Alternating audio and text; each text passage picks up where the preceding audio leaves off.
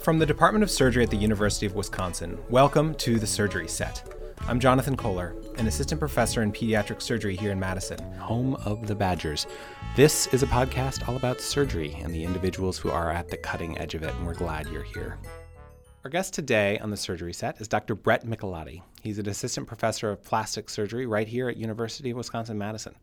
He got his MD from the University of Pittsburgh School of Medicine and then did a hand fellowship at the University of Michigan Medical Center, uh, specializing in hand and microvascular surgery. Then he uh, came here and uh, here has specialized in a wide range of reconstructive surgical procedures, including microvascular, hand and upper extremity trauma, congenital and acquired disorders, maxillofacial trauma, and breast reconstruction.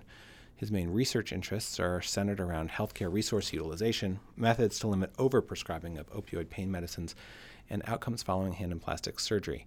And as you'll hear, he is developing our super microvascular plastic surgery clinic for managing lymphedema. With that, we welcome Dr. Brett Michelotti to the surgery set. All right, Dr. Michelotti, welcome to the surgery set. Thank you. I appreciate it. You just gave a great grand rounds here on lymphedema surgery.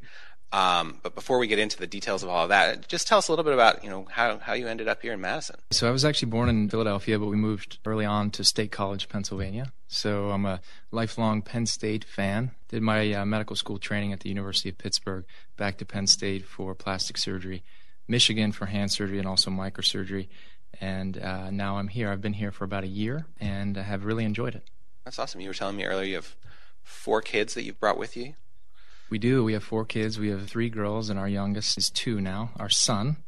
So they've really enjoyed it as well. Madison is a very family friendly place. Yeah, my son just turned 15 months, and I cannot imagine raising him anywhere else or honestly having three more of them. it's crazy. So, trained in, in plastics and hand and microsurgery, and now this program in lymphedema that you're building. Can you tell us a little bit more about what lymphedema, sort of how it manifests and, and the, the degree of the problem? We were really excited about uh, developing this program here. I think that we have the opportunity to serve a number of patients in and around the region with lymphedema, in particular, both oncologic and non-oncologic secondary lymphedema, which means that it's developed after cancer surgery and or lymph node surgery. Lymphedema is swelling of the limb. Also then later on, deposits of fat become predominant. And when the lymphatics are disrupted, unfortunately, with multiple insults or problems to that same arm or leg, the process continues. And we're really excited because in the last 10 years or so, uh, technology has changed in such a way that allows us to do surgery to slow the progression or perhaps reverse the process that's occurring with lymphedema and swelling of the limb. So, this classically would be like a breast cancer patient has a mastectomy that disrupts the lymph drainage from the limb and then has a bunch of blood pressures taken on that arm, has IVs in that arm. These are the reasons we try to avoid doing that. And then the swelling just gets worse and worse.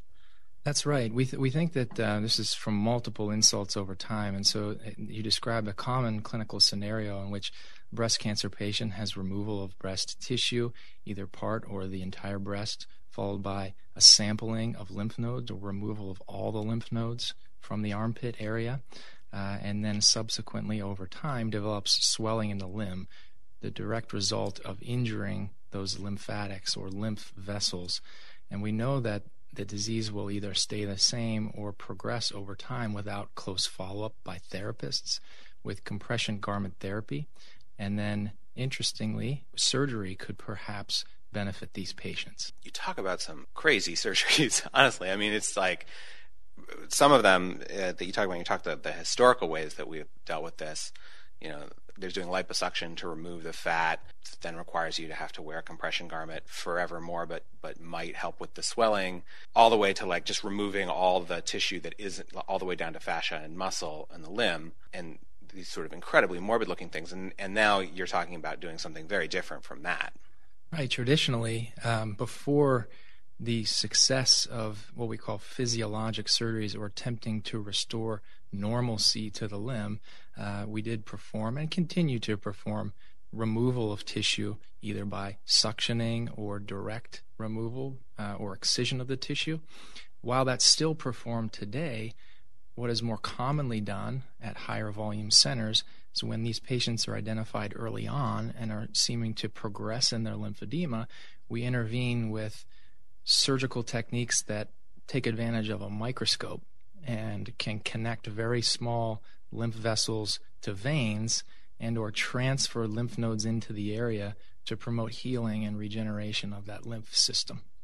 So I did my medical school and my fellowship at the University of Chicago, and um, David Chang, who you mentioned in your talk, was sort of talked about um, in whispered, exalted tones as this sort of god um, who could do these technically amazing surgeries, which is actually the same surgeries you're you're planning on starting to do here, which are these super micro surgeries. You show some videos in your talk that are crazy, but can you just sort of talk us through like what you're doing in these these procedures?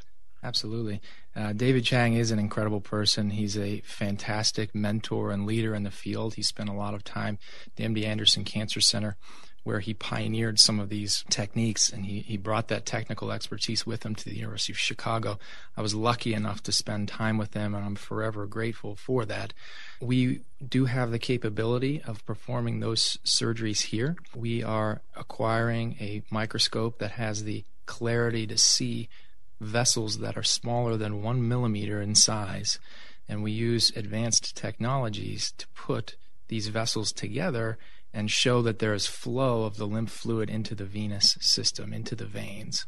And so, yes, he is an excellent surgeon, and these surgeries are performed at the University of Chicago, but we will be performing those same surgeries here at the University of Wisconsin. So, you obviously have amazing magnification, a beautiful view of these tiny little vessels, right? A tiny lymphatic that you're connecting to a tiny vein under millimeter sizes. I, I just how do you do it, right? Like I make small anastomoses, I guess, but like I feel as though under these microscopes, my hand would be like flying around. Yeah, no, I'm certain. Uh, I'm certain that it will take some training in the uh, in the laboratory, but the one millimeter vessel is something that we deal with on a regular basis as plastic surgeons who are trained in microsurgery. And so to go a bit smaller than that is certainly possible. And I think the important thing is that we have the image clarity and the resolution to see what we're doing. These, we're talking about suture that you can't see without a microscope, stitches that you can't see. So it's and, like 9 10 0. Uh, it's more like 11 0, 12 0. Yeah. Wow. I just want to talk a little bit more about the, the technical. Yeah.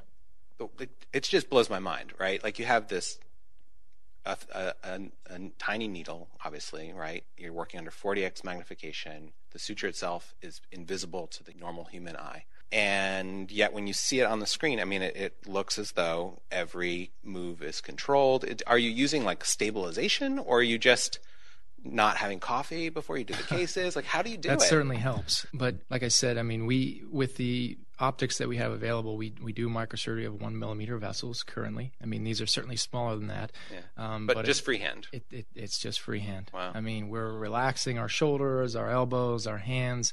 We're platforming, and we've gone through microsurgery training at various levels, and so yeah, it's it's it's freehand. It's small. There's the tremor is is is magnified, um, but it's definitely technically possible. That's amazing.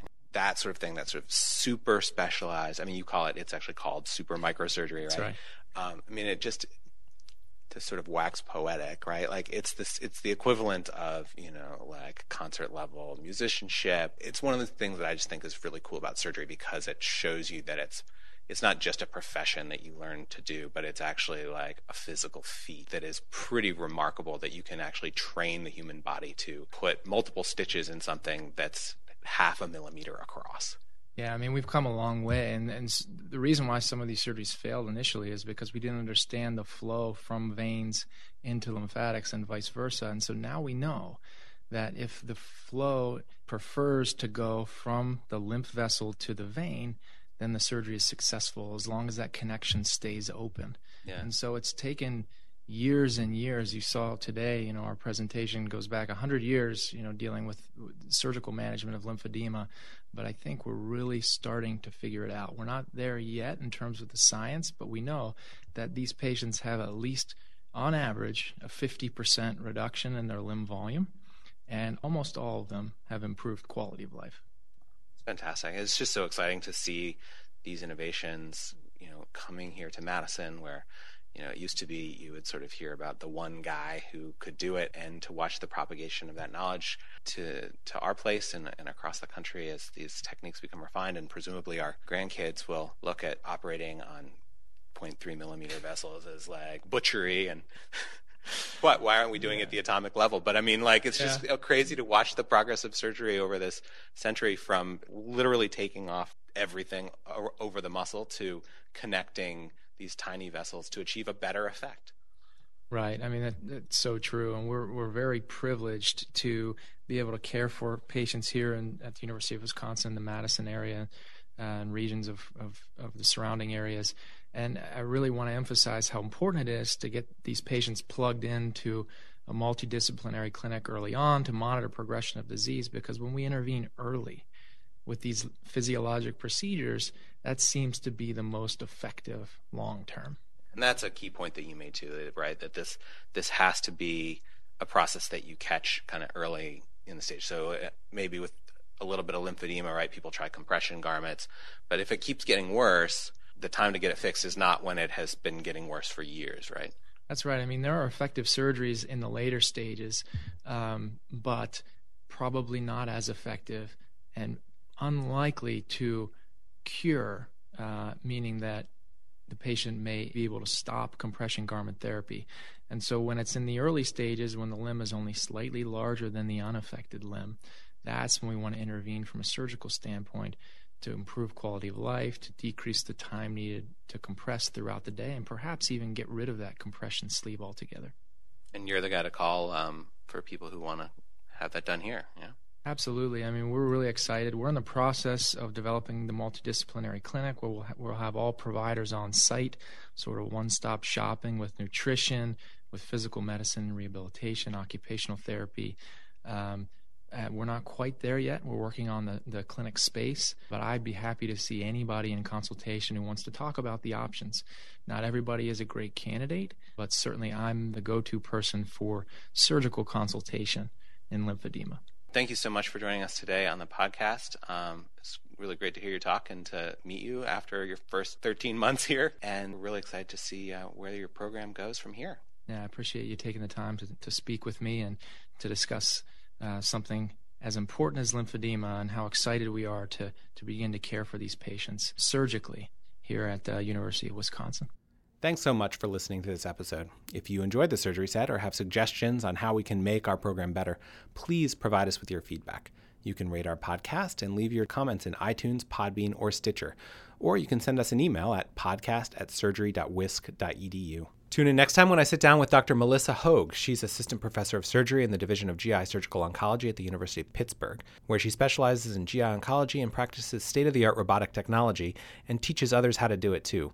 We talk with her about the importance of changing the way we train and assess surgeons after she gave grand rounds here in Madison. The Surgery Set is a production of the Department of Surgery at the University of Wisconsin Madison. This episode was produced by Chelsea Johnson and me, Jonathan Kohler. It was recorded by Chris Hansen and edited by Annie Erickson. Our theme song is On Wisconsin, arranged and produced by Jamie Schmidt. Follow us on Twitter. I'm at J.E. Kohler, and the department is at Wisc Surgery. And if you happen to work at a hospital in Wisconsin, we encourage you to check out a new project from us here at UW Madison, the Wisconsin Surgical Collaborative. Find out more at scwisconsin.org. I encourage you to visit us at surgery.wisc.edu, where you can find links to grand rounds, free CME credits, and more. You can also check out the UW School of Medicine and Public Health video library for a wide range of medical education resources at videos.med.wisc.edu. Please feel free to let us know how we're doing and don't hesitate to let us know of any topics you'd like us to cover. Thanks, we hope you check back soon.